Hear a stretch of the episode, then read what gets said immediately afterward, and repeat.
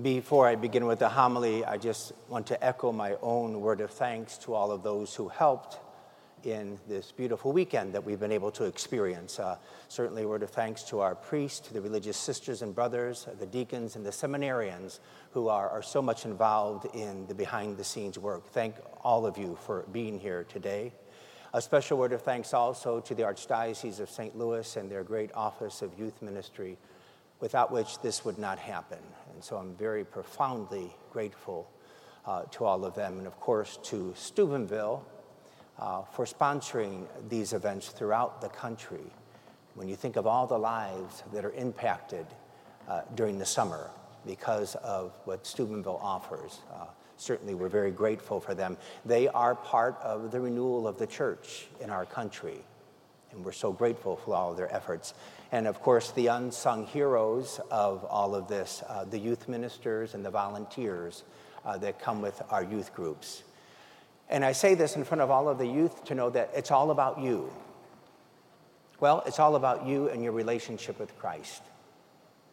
I used to think that if there was just one person who would come to a deeper relationship with Christ over these weekends, it was all worth it. But then I thought, that's kind of shortchanging God, huh? There's about 5,000 of us here, and God can work in 5,000 hearts. So instead of just that one person, I want 5,000 people to draw closer to Christ. And I dare say, our God doesn't know limits. God can do it, huh? As long as we open our hearts. Those who study the psychology and the dynamics of the human person, what makes us up as individuals, they tell us that part of what makes us human is that desire to belong to whatever it is that we want to belong to. We want to be accepted by the larger group. It could be the family. It could be a group of friends at school. It could be coworkers, a sports team, a club, whatever it might be. There is this inherent desire within each one of us to belong to something bigger than ourselves. And of course, that implies relationships, establishing relationships within a group. And because it is such a strong, inherent desire, I don't feel that sense of belonging or acceptance, it has negative consequences in how I relate to other people. When I don't feel as if I belong to the group, I feel isolated, unwanted, unloved. Or in the popular language of today, I can become dysfunctional. But the bottom line is no one likes being an outsider. No one likes being on the outside looking in, wishing that they could be with the group. We all have this innate desire to belong. Now, that sense of belonging is crucially important for the church. When we are baptized, we are incorporated into the life of Christ. And all the symbols of baptism remind us of that. We receive a candle because the light of Christ now shines within our souls. The white garment is placed upon us because we are clothed in Christ. Since Jesus is the Christ, the anointed one, we too are anointed with the chrism to be like him. Water immerses us into his death and his resurrection, his paschal mystery.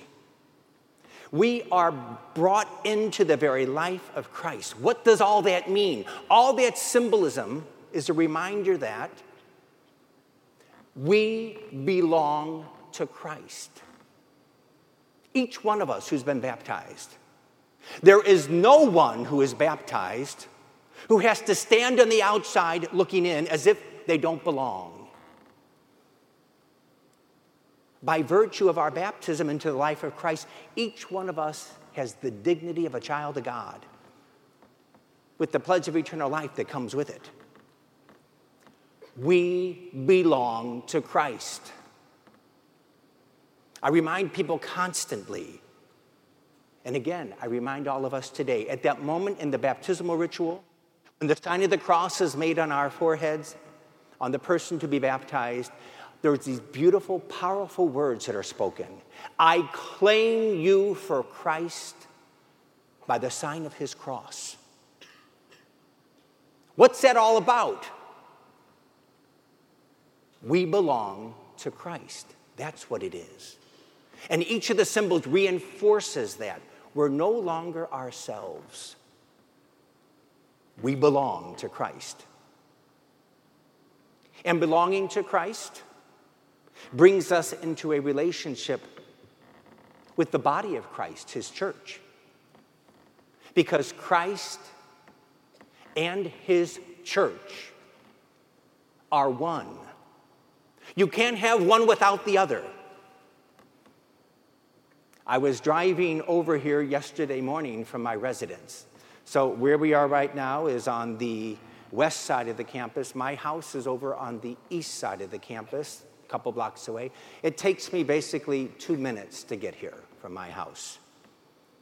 And I was riding down this main street here, and I pushed on the radio to listen to Catholic radio. And it was in the middle of a conversation. I don't know who was speaking, but this is what came on the radio. As St. Cyprian says, you cannot have God as Father if you do not have the church as mother. And I thought, my gosh, that's exactly what I want to preach about tomorrow. So what did I do? I turned off the road to write it out. And I'm sorry, there was a group of five girls from Oklahoma that I almost hit. That, that, black, that black Ford was me. I'm sorry. Because I don't have a brain. I can't remember things anymore. So I thought, I got to write this down right away. So there I am. I pulled over to the side. I got out pen and paper and I wrote down the quote. And I went to the Google to find out the whole quote. It's a beautiful quote. You cannot have God as Father if you do not have the church as mother. And actually, the full quote continues to go on God is one, and Christ is one, and his church is one. It all goes together, and so we're all in this together. We belong to Christ, we belong to his church, and therefore we belong to one another. It's very popular these days in some circles. People say, Well, I love Jesus, but I have no need for that scandalous church. You've probably heard that. That is not the Catholic way, period. Christ and his church go together.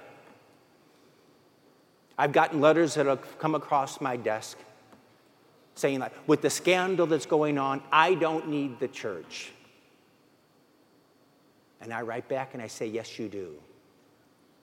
Christ and his church are one. There can be this mentality I'm just going to pray on my own. I don't want to get involved in the church. Sorry. When you fall into that mentality, you become a church of one. Each one of us has a relationship with Jesus Christ that is personal and intimate and meaningful, no doubt. And that's what this weekend is all about, trying to grow in that relationship. It's personal, but it's not private. It's not exclusive. It's not a church of one. No, it's ecclesial. It brings us into the full body of Christ, His church that is gathered here this morning. We have to be honest here. Times are difficult in the church today. But when the going gets tough, you don't give up. What does that say about the person who's willing to walk away? When things get difficult, don't you try to stay and make it better? When things get tough with the kids, parents don't have the option of walking away from their kids. They have to fight for their kids and accompany them through the difficult moments. When a husband and wife are having difficulties, you don't walk away. You stay in and you fight for the marriage. And it's the same way with the church. It's the coward who walks away in the time of need. It's the coward who takes the easy way out and gives up. But when you love one, you're willing to fight for that person. And when you love the church, you stay in and you fight for its renewal. If you love Christ, you love his church with all of its imperfections and all the scandals, with all of its filth, and with all of its grace and all of its beauty and all of its sacraments. We belong to Christ, and therefore we belong to his body, the church, with all of its imperfections and scandals, because our church is made of people, humans, imperfect and sinful people. Ours is an incarnational church, it's not an angelic church. Just think for a moment right now in this gathering how much dysfunction is gathered here. And that's okay. I've told countless people, I'm one of 10 children. My oldest brother, God bless him, he used to say, We put the dis in dysfunction. But as we got older, he said, We put the fun in dysfunction. It gets better.